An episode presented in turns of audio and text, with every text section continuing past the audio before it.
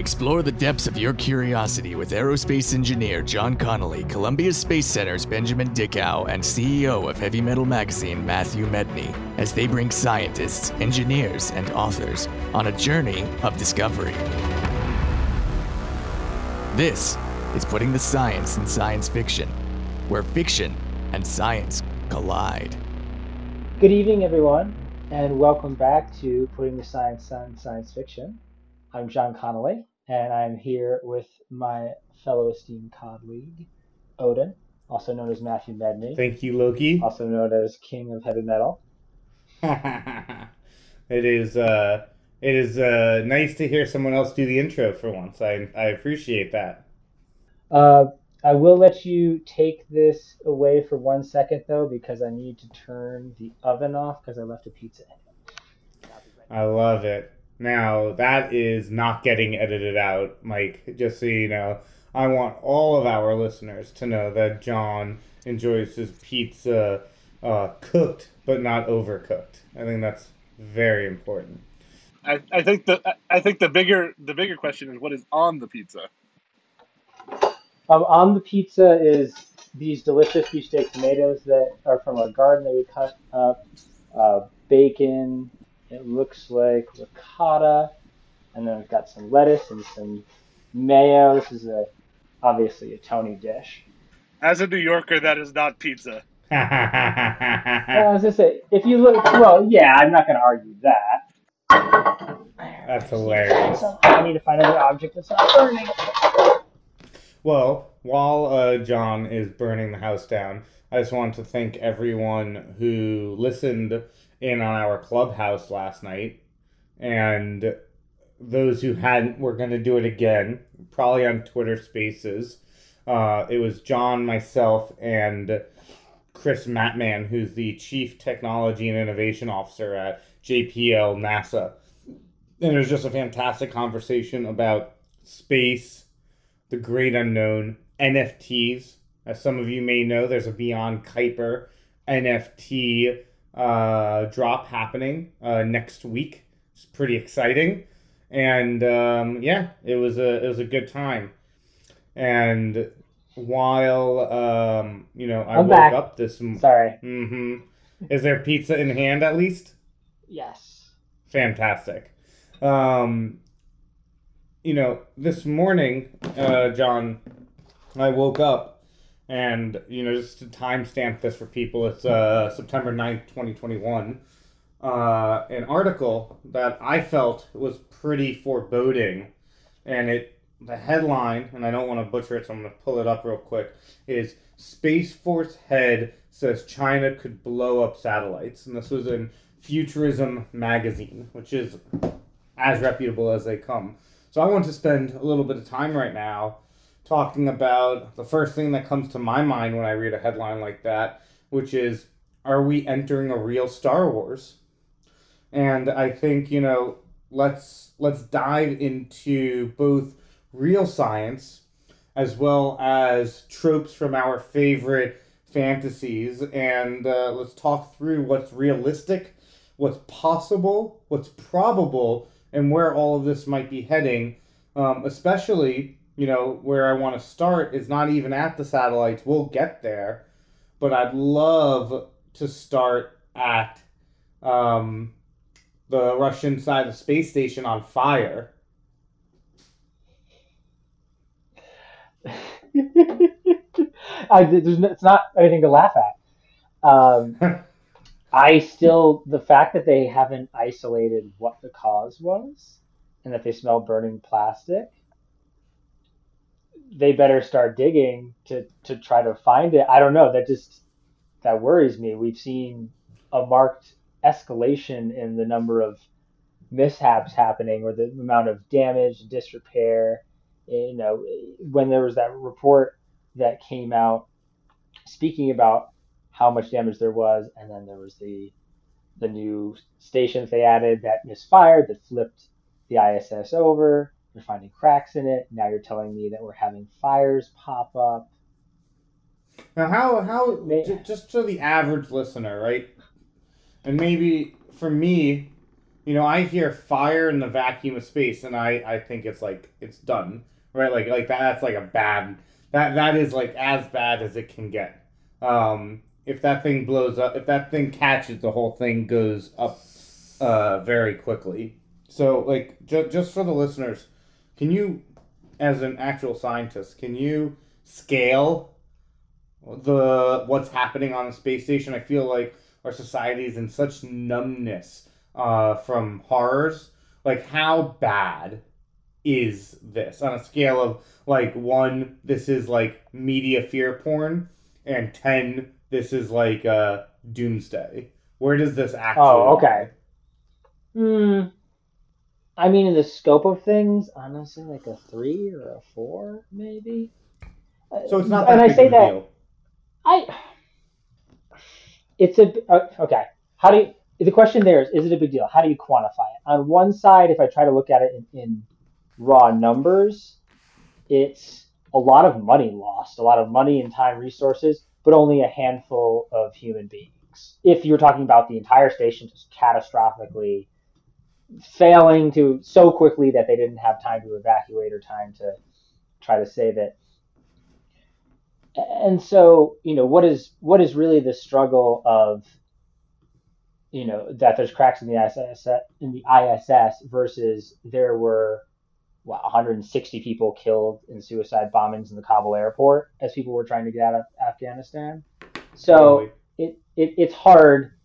It's hard for me. I mean, it's bad. It's bad because of what it symbolizes. That's the other side where this is sort of the, one of the premier flagship international cooperative scientific ventures that exist, and Mhm. that countries are not willing to put the money in to make it right. That's what I see. Not that I see a failure. I mean, it could it could be a failure of engineering, but also too, I mean, things built for the harshness of space that have lasted 20 years. I don't know, especially if they are using tech that's 20 years older than now. I mean, think of the advancements that we've made. Uh, it's telling of priorities or lack Now- thereof. That does, and that in that way, that worries me, me more like a five six. Now, do you think if it blows up, the whole station goes up? Um, Well, well, it wouldn't blow up. okay, so so But talk, talk us through what would happen, John. Okay, Explain to everyone. So, all right. Well, okay. In this in the Russian scenario where you had a module attached that all of a sudden powered the station into another orbit or flipped it and moved it from its orbit, uh, you know, either if you actually lost the station, meaning it deorbited, they definitely would have time to get to the Soyuz and get to the Dragon as escape craft. If it broke the station apart because of structural stresses, then, and if that happened quickly enough, yes, then you would have the possibility of a human being trapped somewhere in a module, even if they had suits, maybe they wouldn't be close to the other ships, and maybe a debris field would be too big to get to them. But uh, the station is robust enough that it did survive even a, a motion as unplanned as that. I mean, they do have to keep reboosting it in orbit, and it's, a fairly delicate. I mean, it looks delicate. It is delicate, but it's not. It, it it's not that delicate because they are able to boost it at strategic locations and have the entire thing move up in space. You, you go slow to not induce too much acceleration. But, Um, but but but but human life lost or not, if the station was rendered inert, blew up, whatever term you want to use, If we lost it, if we lost it, thank you. Do we and we lost it because of Russian um, negligence? Do you see a Cold War happening? Like like are, is that where this leads to? Ooh. I think even because the way you posited that, it's it's too great and convenient of a human excuse to use. It, it would go. I think it could go a couple different ways.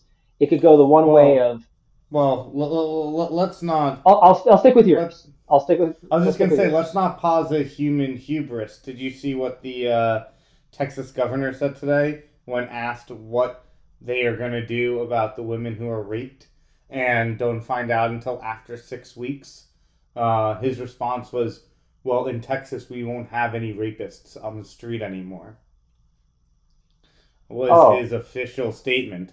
So Oh. don't discount, don't discount human hubris and using excuses to fuel wars. Oh no, that's what I was. That's where I was going. I was just saying. Oh, you were I don't saying have that any it doubt. was a reason. Yeah, I'm saying it's too good of an excuse to pass up.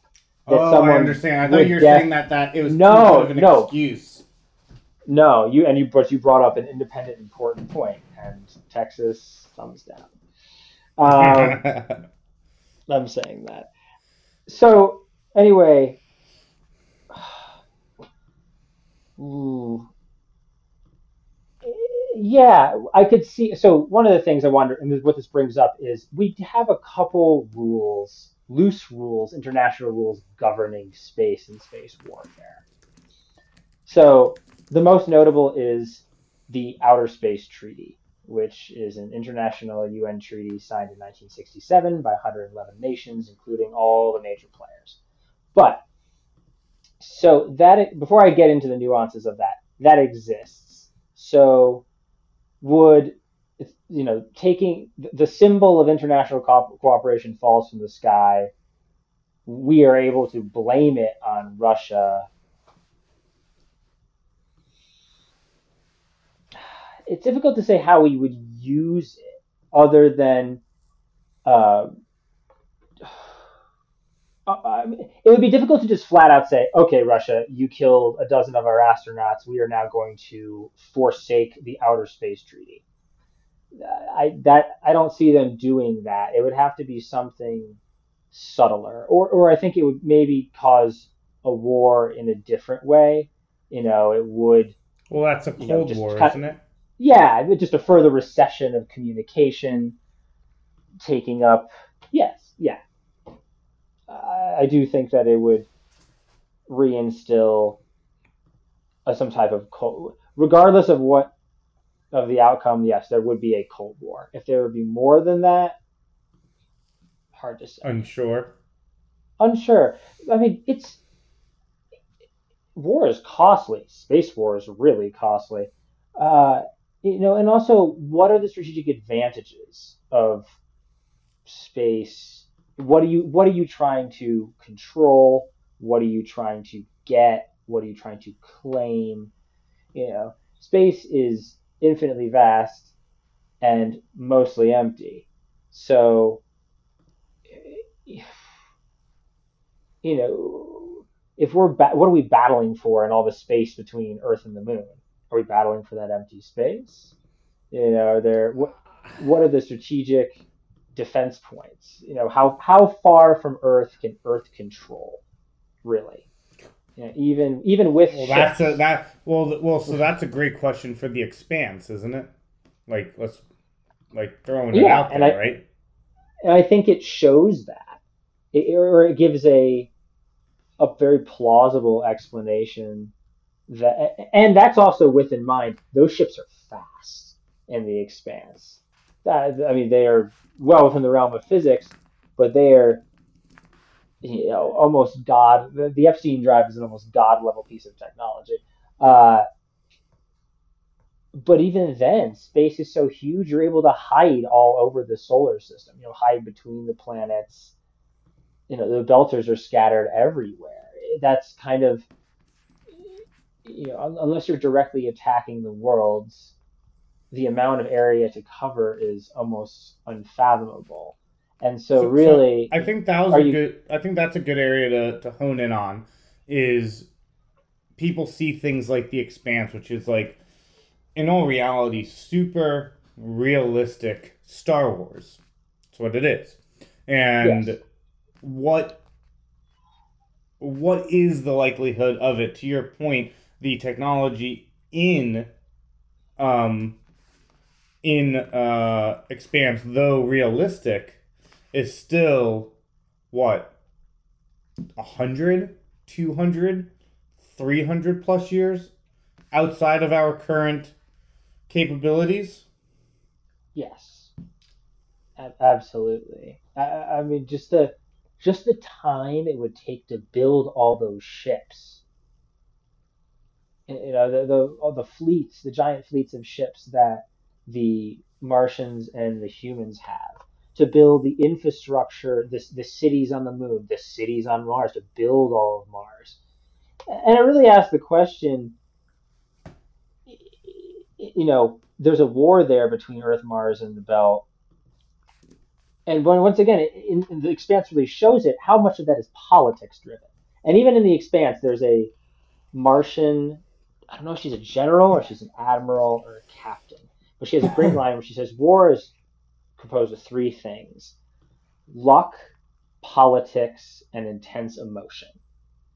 And i agree you know the there really wasn't any reason there really isn't any reason for earth to fight mars mars just wants really wants to focus on terraforming itself and if you remember the expanse they ended up deferring the terraforming program for a century so they could focus their resources on building their fleet. So you know in, in that it's the dream of mars came at the cost of war.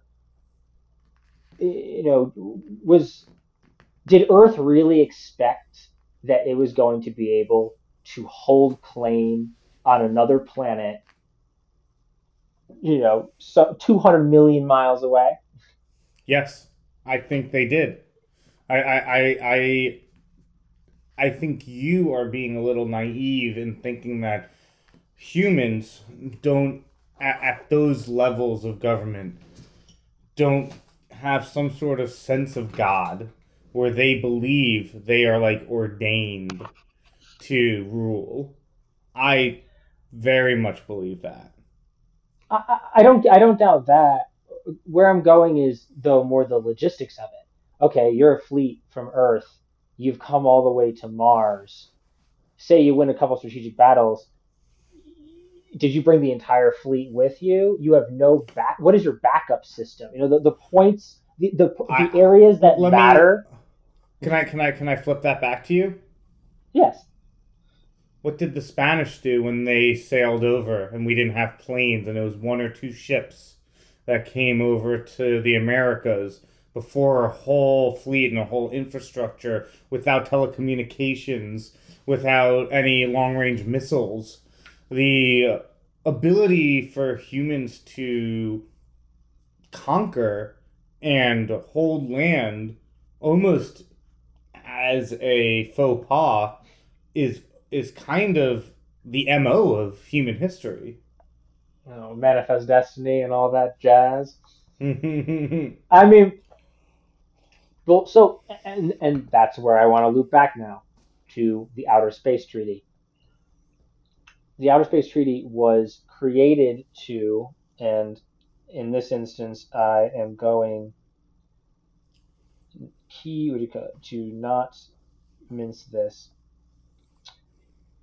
Among the Outer Space Treaty's main points are that it prohibits the placing of nuclear weapons in space, limits the use of the moon and all other celestial bodies to peaceful purposes only, and establishes that space shall be free for exploration and use by all nations, but that no nation may claim sovereignty of outer space or any celestial body.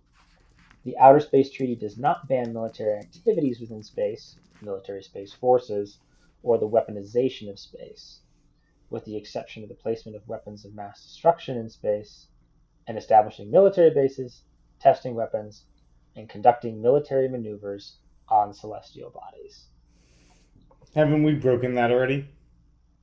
Yeah, so that's kind of where.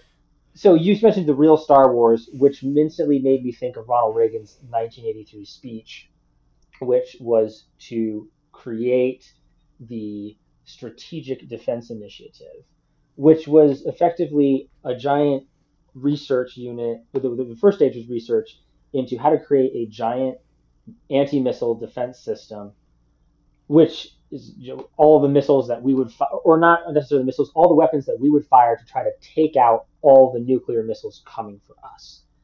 Now that's interesting because there's also an anti-ballistic missile treaty, which was between 1972 and 2002.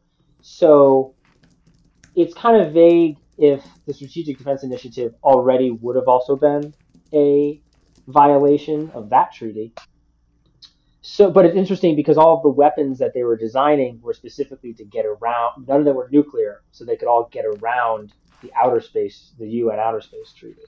And there was a tremendous amount, I believe I read $30 billion that was put into research, and a lot of that went towards lasers, sensors, space communication, and there's a tremendous amount. They're kind of vague about some of it, but there's a tremendous amount of, I think, forward motion in technology that came out of this this program that never ended up coming to fruition because they determined that all of the different types of weaponry that they wanted to create and the systems and the orbital missile launching platforms, laser arrays, particle beam cannons, uh, were decades away from our current technological capability in the mid to late 80s.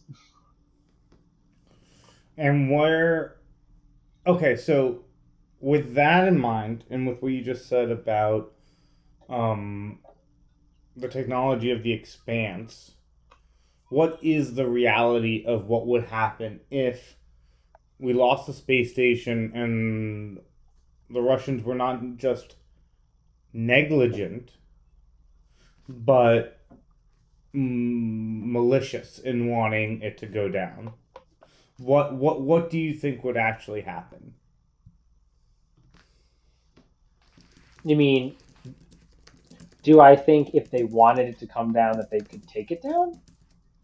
No, if it went down, and they and whatever you want to call it, a um, a tribunal uh, deemed that they intentionally helped to put it down, what would be what would happen? Like, would we go to? Would there be some sort of fallout, war, etc.?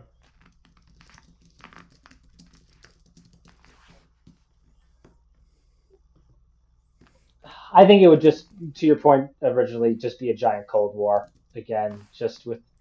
Is that, that that's of just like the- where it go, goes to? I, I think so because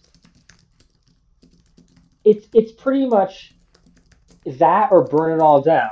You know, the weapons are so we have so many weapons at this point, and they're so powerful. And there's, you know, if we if someone really want to start getting hot and launching off missiles and really tearing an area up, how long before someone starts slinging nukes? How long before we start busting out whatever the things are Exactly. we told each other about?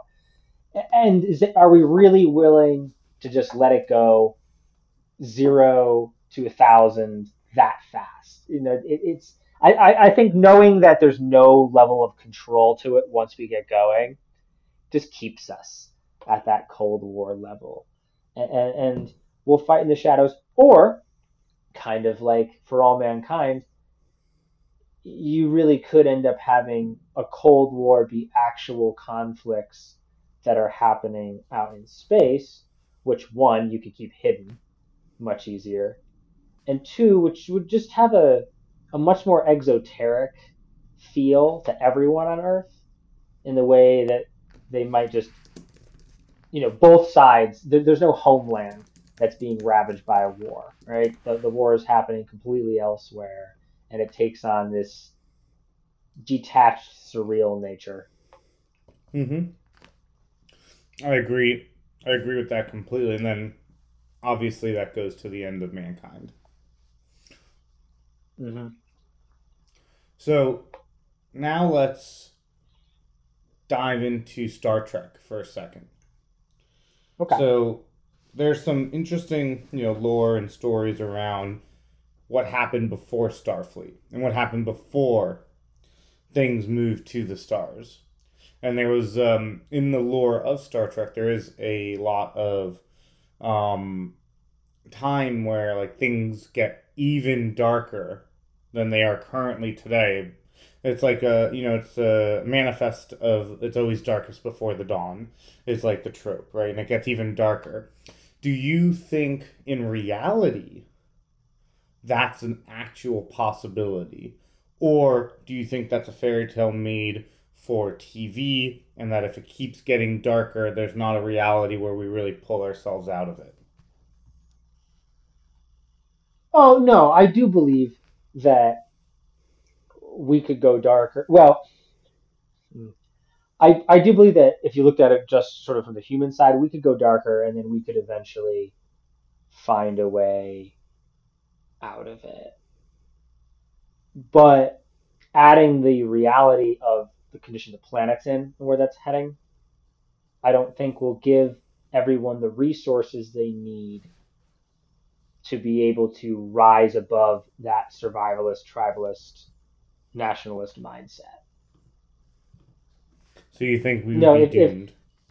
Yeah, just, you know, what are what are wars for?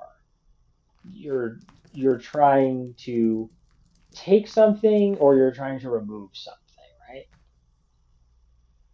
Fair? Yes, Yeah. I agree. Uh, uh, and so, if everyone, I mean, yes, human nature will always be someone will want to covet somebody else's stuff, even if they have all their own stuff. But Mm-hmm. it, it- you know, there's so many people on Earth, billions, that live in abject poverty.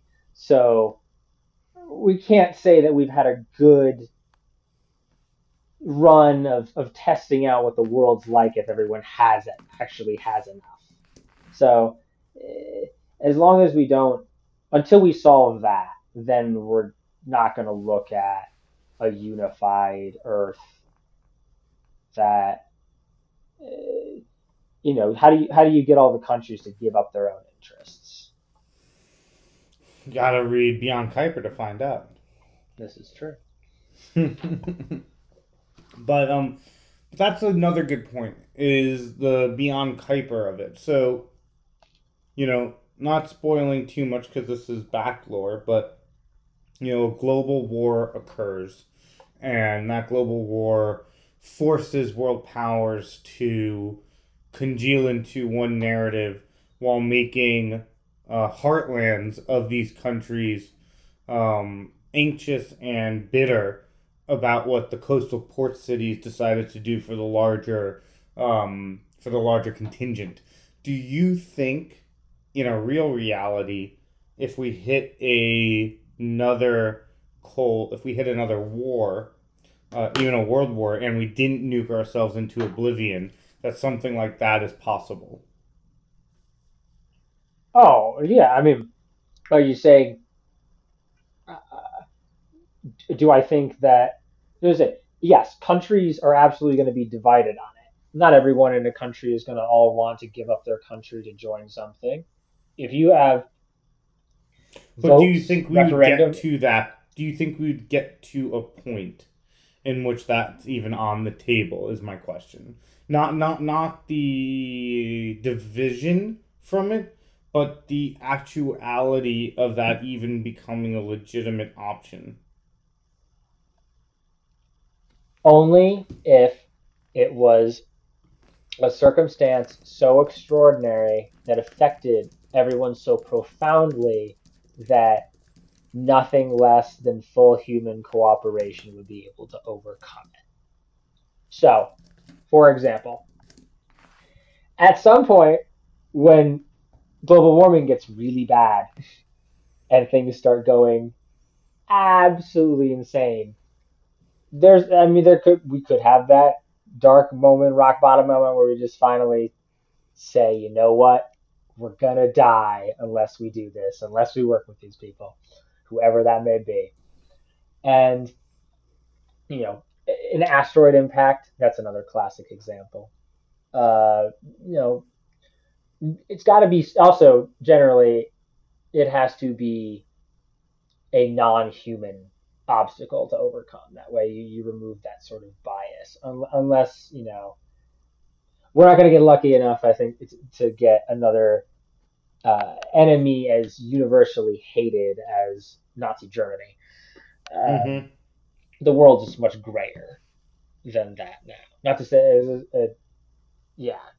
So to that point, or if aliens showed up, you know, once again, an external force that affects us all in a profound way, and you know, if we all needed to work together to somehow defend ourselves, or, or you know, probably defend ourselves. Only once we feel our existence threatened do we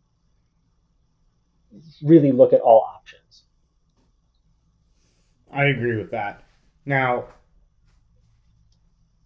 what what do you think happens in a um in a uh, mutually uh, assured destruction third party enemy like a asteroid or even an alien etc etc what what in your mind how does that actually play out Oh, you want to run through these real quick? Okay. Yeah. So. Yeah, simulate it for me. Ast- a- asteroid. Asteroid comet. I, I am going to use so people have context. Deep Impact has. You know, I I thoroughly enjoy the movie, and it does take time to show. You know, this was a a comet that they found years out. Yes, realistically, how long could the government hide it? To try to prevent panic? You know, what would be the steps that we would have been taking to try to preserve our way of life in the event that it didn't work out? Uh, you know, we would have, depending on the length of time that we had to be able to prepare for it, and depending on the size of the object, we would possibly be able to take several approaches. If it was small enough, and it was far out enough, you could do a couple things. One, you could try to send a small orbiter out to it and have it gently use a gravitational tug to move its trajectory however slightly we need it to have it miss Earth however many months or years down the line. That is actually so the there was a program at NASA that got canceled, which was called the Asteroid Redirect mission. And that ended up getting scrapped and actually folded into the Deep Space Gateway. And so that was to try to see if they could take an orbiter and, and probe and bring a small asteroid back to and then put it into Earth orbit. And why would they do that? To have it around to be able to then. Uh, one was the practice if they could, yeah, if they could do it. Uh, to research that sounds, three. that sounds uh, highly dangerous. Just to have one lurking around somewhere between Earth and the Moon. Although I mean, we probably it would not be in terms of trying to get infrastructure into space, it I think it would make more sense to take a small asteroid, attach thrusters to it, and move it to Earth. Assume it was from the belt, and move it and put it into a Lagrange point, which would be stable, and have it out at one of the Lagrange points, uh, either the L4 or L5 point ahead or behind the moon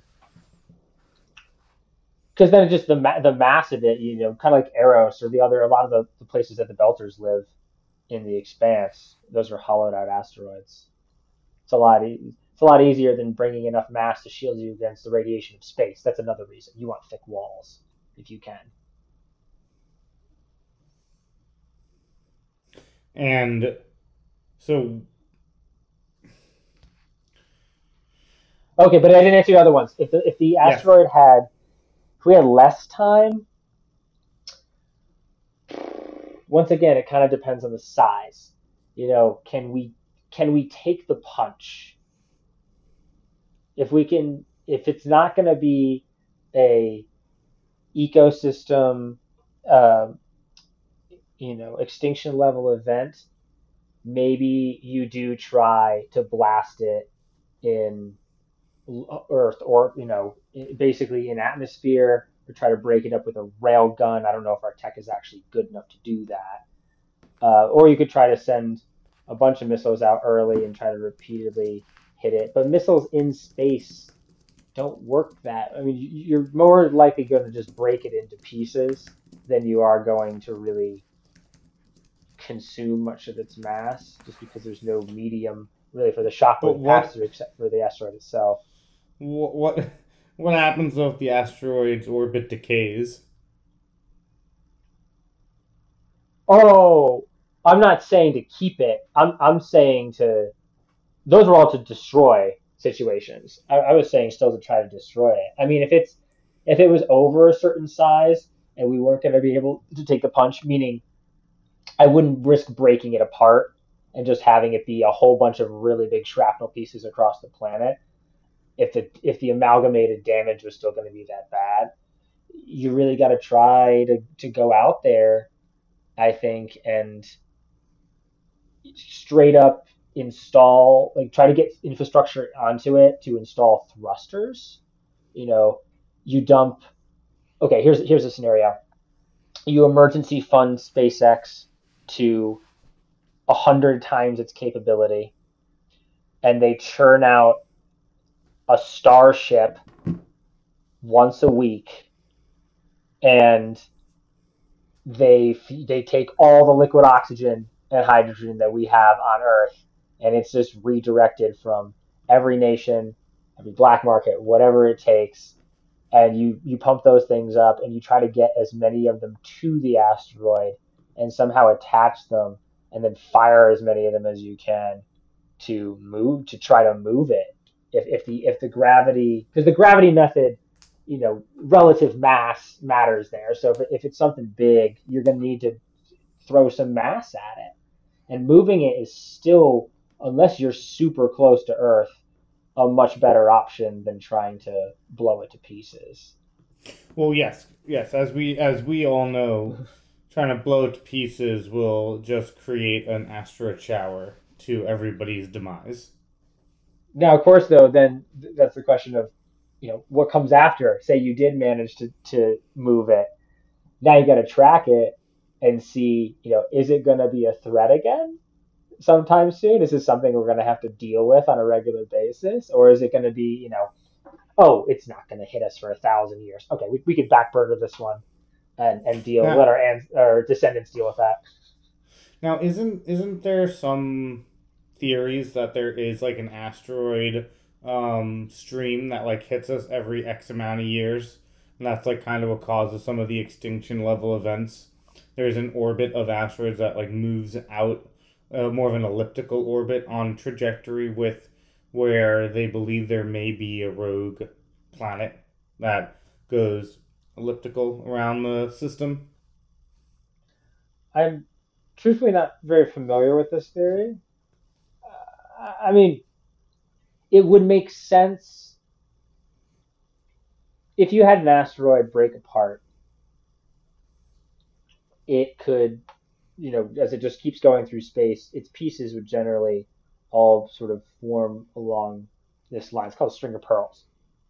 And okay. so, yes, you could have maybe a giant group of asteroids that's, you know, once was a big one that got broken into a ton of pieces that's on some huge, insanely elliptical orbit where it's you know way outside of most of the solar system for tens of thousands, hundreds of thousands of years, and then dives back in ever so often. You know, like a comet that. Yes, exactly. I mean, in the same way, comets dip in and then dip out, and we have comets that repeat, like Halley's comet. Halley's comet is a interesting place. Now, let's pivot to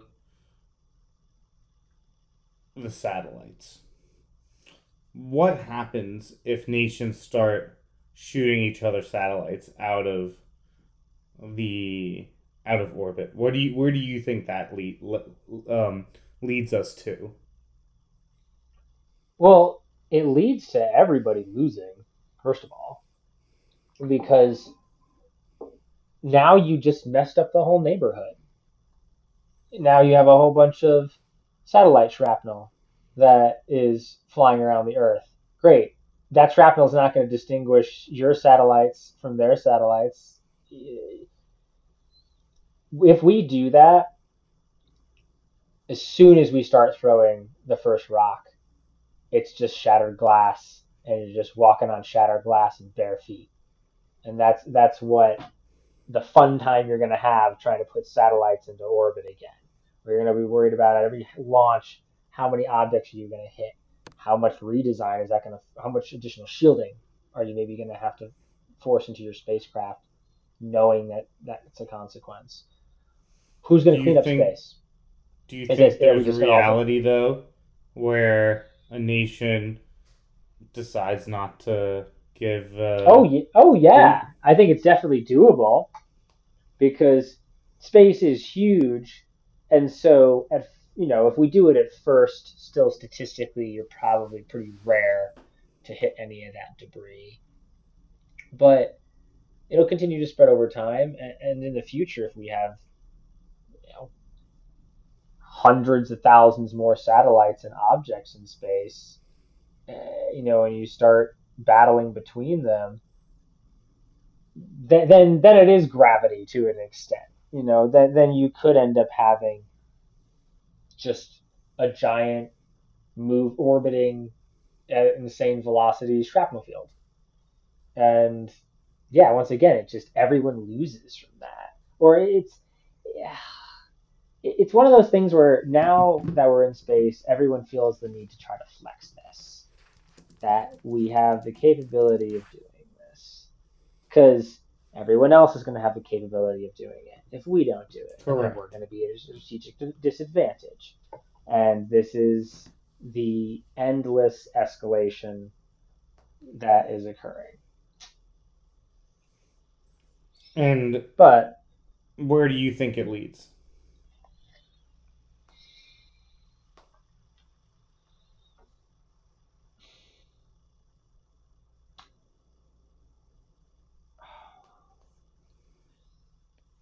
I think it kind of depends on the timeline. I'll do a couple things here. Hmm. Say a hundred years from now, I could see sort of I don't know. I see space piracy. I see you know skirmishes as people are trying to leave Earth or get to the moon or you know certainly i could see orbital defense platforms. I, I could see there being orbital missiles that, that are fired from there or or one of the other ones that i wanted to mention there was actually so when uh, the strategic defense initiative eventually closed down part of it kind of morphed into this program called brilliant pebbles that was to have these kinetic weapons orbiting in space that would have a watermelon sized piece of tungsten that they would fire at something because it wasn't a nuclear weapon. That sounds like a horrible idea. Yeah. So, you know, th- I think a lot of the things that were in Reagan's vision from the 80s, those could be weapons. I, I, I could see it once again just turning into an insane weaponization with nothing happening. You know, everyone just puts up puts up orbital missile platforms. You know, has their but then like arrays. but like in the expanse then, right? You get someone like what's his name who gets his hands on them. Yeah, Marcus oh exactly. And, I was gonna say, oh, Marco Inaros. yes, Marco Inaros. Sorry. I was gonna say Freud. No, your Freud. Your your Roman Freud was slipping through. Um, that, once again, though, one of the things there is they were all fighting in space. You know, Marco Inaros threw asteroids at Earth, but he didn't show up at Earth's doorstep with his fleet. He would have gotten his butt kicked. And, uh, you know, it's, yeah, it's, it's easy. It's also easy to hurt a, a sitting target that big. That's the thing. Earth is, the Earth is basically the ultimate low ground in space I, I, and for the foreseeable future, the moon will be the ultimate high ground in terms of a physical object, uh, which then kind of goes okay if, if these sort of more recent Star Wars and also we'll toss in uh, oh, what did I say here for all mankind because its technology Yes. honestly at this point is is honestly ahead of ours in terms of their space capability In season And- twos, you mean? Season twos yes Yeah. and you know that is kind Honestly, of even cat season and- ones. that's kind of you know cat and mouse uh, pathfinder versus Buran orbiting the moon you know more of tiny intense skirmishes you know singular events not because there also isn't that much infrastructure right then if you move a couple hundred years to the future to the expanse once you have entire discrete places in space it once again i think it's hard for earth to maintain control of them if they are trying to defend themselves you know and Mars, especially because it's that far, or certainly if you eventually got to colonizing the outer solar system, does Earth really think that it could maintain power on Ganymede or on Callisto if they really didn't want Earth's influence there? Would Earth really find it worth it to send a fleet of ships, you know, 500, I mean- 700 million miles to Ask ask the Brits though. I I, I yeah, but, the, but, but, the, but the learning curve is but the learning curve here is so much different because the learning curve instead of going from one place on earth with less resources to another place on earth with more resources you are going from earth with whatever it's got and the dark void of space which has less which has way less and it's just way more demanding. It, it, it's the, but where I was going with that is if you do get to say then the expanse several hundred years down the line, if these places want if Mars wants to be its own place and wants to and can defend itself, I, I think that it could you know, then you could get to the sort of expanse level of conflict of where there's there's kind of a lot there's a lot of skirmishes, there's a lot of cold wars. You know, we once again none of these wars we saw were happening on at Earth or at Mars. They were always in the belt, you know, the moons of Jupiter. These are kind of proxy wars. Now then, if we do get all the way to something like Red Rising, where Oh wow! Why don't you set the stage real quick for everyone Okay. as to what is the playing field of Red Rising? All right, the playing field of Red Rising is about a thousand years from now. And a thousand years from now, there has been a society, a cohesive interplanetary civilization of humans in the solar system for about 700 years. And they that society started because when humans started leaving Earth and colonizing the solar system, after a while they got tired of paying tribute to Earth and Earth owned companies and taxation and all the resources that Earth was demanding of the places that were being colonized and of the work of, from those people to bring the resources back to Earth. You know, they, they thought it was, they were the ones out there. It was their own effort. Why should they care about Earth and why should it be allowed to rule them? Mm-hmm. So, which which is also something in Mobile Suit Gundam. This is a repeated mo- motif, and I think that is the truth of that. There would just be a point where Earth cannot hold everything anymore, and if someone tries, it, it's the first person to try and really test to see how much does Earth care, how much is it willing to fight for its space resources. Mm-hmm. And then in the Red Rising, the moon ends up Luna ends up rebelling against Earth. And the moon compared to Earth is one six gravity, can chuck a lot more resources into space and weaponry, and really does have the high ground in that sense. And so the moon ends up winning the war against Earth, and they end up stripping all of the space technology from all of the humans on Earth and then spraying uh, sterilizer into the atmosphere so that it rendered all the humans sterile and they just waited a hundred years so every human on earth died and then they took it. And how realistic is that? What Well, barriers that- are there right now? I mean, one would be, I would think, population, and still the fact that Earth, you know, is is a, a habitable planet. Um, but I mean, you can do things like you can chuck, you know, you can chuck meteors at Earth. You can use nuclear weapons on Earth far more effectively than you can use in space. Because you have to remember too, just as a quick thing for people to know, nuclear weapons are quite dumb in space generally. Uh, there is no medium except presumably some physical object that the nuke is trying to hit uh, that for any of the energy to transfer through. You know, on Earth, you don't have to be that close to a target with a nuclear weapon to wipe it out. You know, if you don't hit it, even if the bomb detonates, there will be a tremendous amount of radiation because there's no medium blocking or absorbing the radiation. So, so the radiation output will be much higher, but there won't be any giant fireball, no giant pressure wave moving through the atmosphere, no intense transmission of heat. Why is that? Because because there's no medium, the the vacuum of space, all of the energy, when the weaponry either fizzles or fuses, all of that energy that has just been, oh sorry, all of that mass that has been turned into raw energy, turned into photons, there's nothing for it to hit. There, there's no air for it to heat up. There's no, there's no water. There's no rock.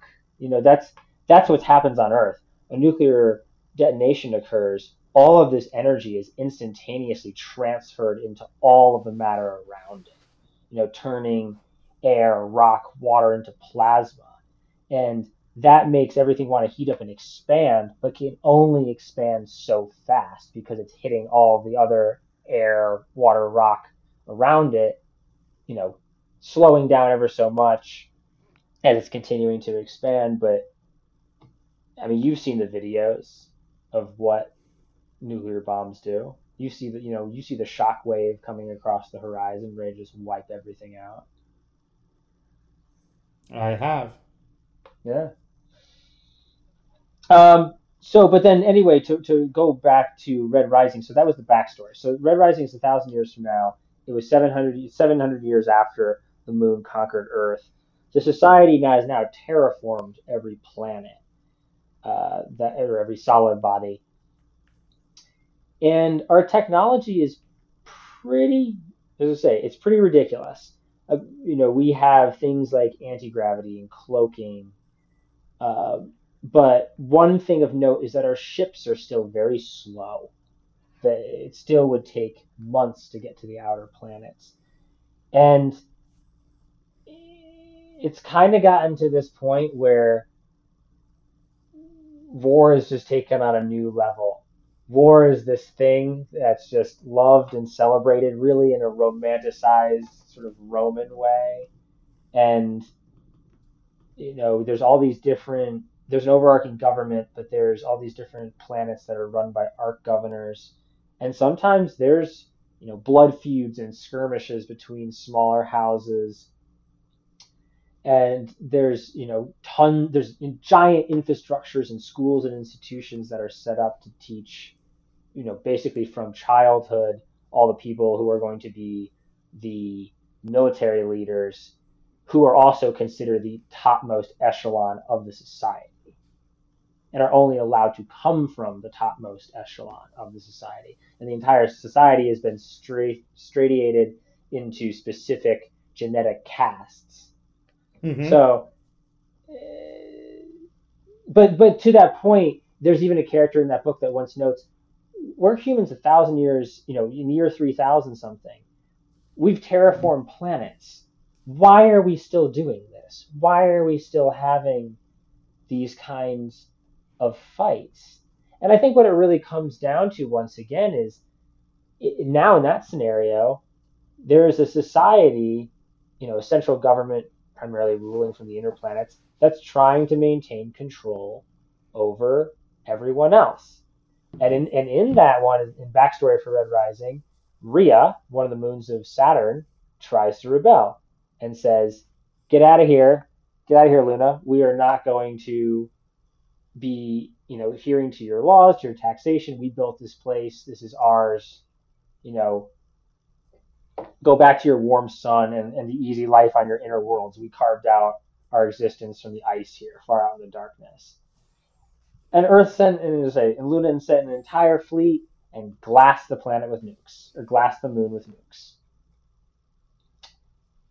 Destroyed an entire moon to prove a point to be able to maintain control. Because, like I said, it was kind of it was that flex move, right? Someone out in the mm. dark says, "Okay, how much are they really going to care?"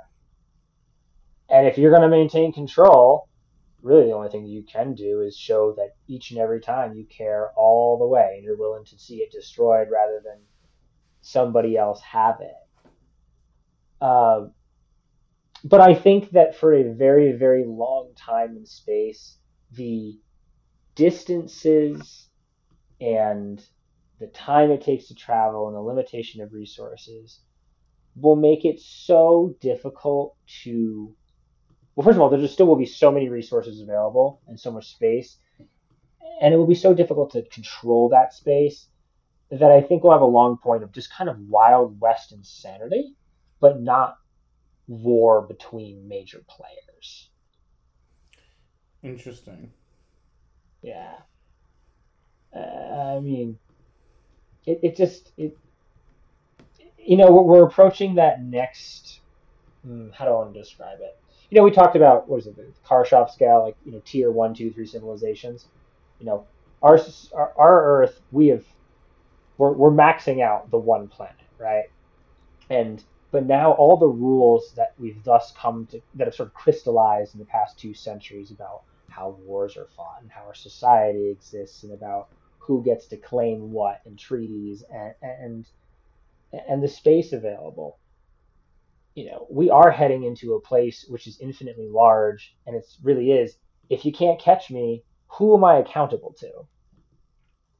You know, what the, the almost endless unaccountability of space, provided you have enough resources that you don't have to come back to Earth. So that's that's going to create this super interesting. I can't wait till space becomes this. as I sort of the renegade.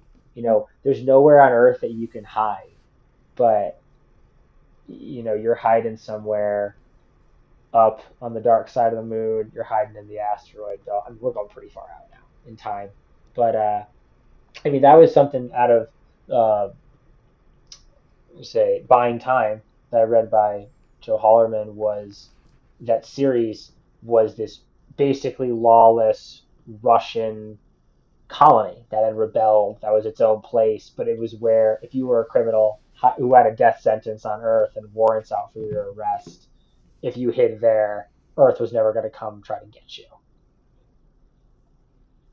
But, you know, what is the self imposed exile from Earth and a lifetime of space is a pretty rough, I mean, that's a pretty tough sentence on its own. That it at is. least for now, at, at, least for now, you know, with the size of our ships and things like that, you know, if, if your entire life is going to be spent in 15 foot diameter cylinders, and I was never going to feel the ocean or rain or the wind. I mean, it'll happen though. We just gotta wait. There's definitely going to be that most wanted. Someone escaped to space. Someone's hiding in space. Maybe they die in space and you never find them again. But that's how stories will be born. You know, when people can start saying, "Oh, that person disappeared," like, "Oh, dude, they definitely went and hid in space." that is. It, it gives uh, a new it gives a new meaning to flew the coop. That is true. That, and on that note, I think um, I think that is this episode of putting the science in science fiction is. Uh, Hopefully, we don't have a Star Wars. It doesn't seem like our technology is in a place that it could. Thank God. But if it does, hopefully somebody uh, can uh, hide out in space and uh, uh, fly, uh, fl- Can you do that in a in a present tense? You can't. Right? It's flew a coop. You can't go. Uh, you can't go the other way Fly on the- it, right? Well, Fly the you hope that someone I don't think you can, right? Yeah. will fly the coop. oh, I think it that's hilarious. Well, thanks guys for listening to us rant about uh, real nerdy science today. We just saw those headlines and felt compelled to uh, engage in uh, in some of that faller. But uh, we hope you guys all had uh, fun, and we'll talk to you next week. Thanks, guys. Bye. Night, y'all.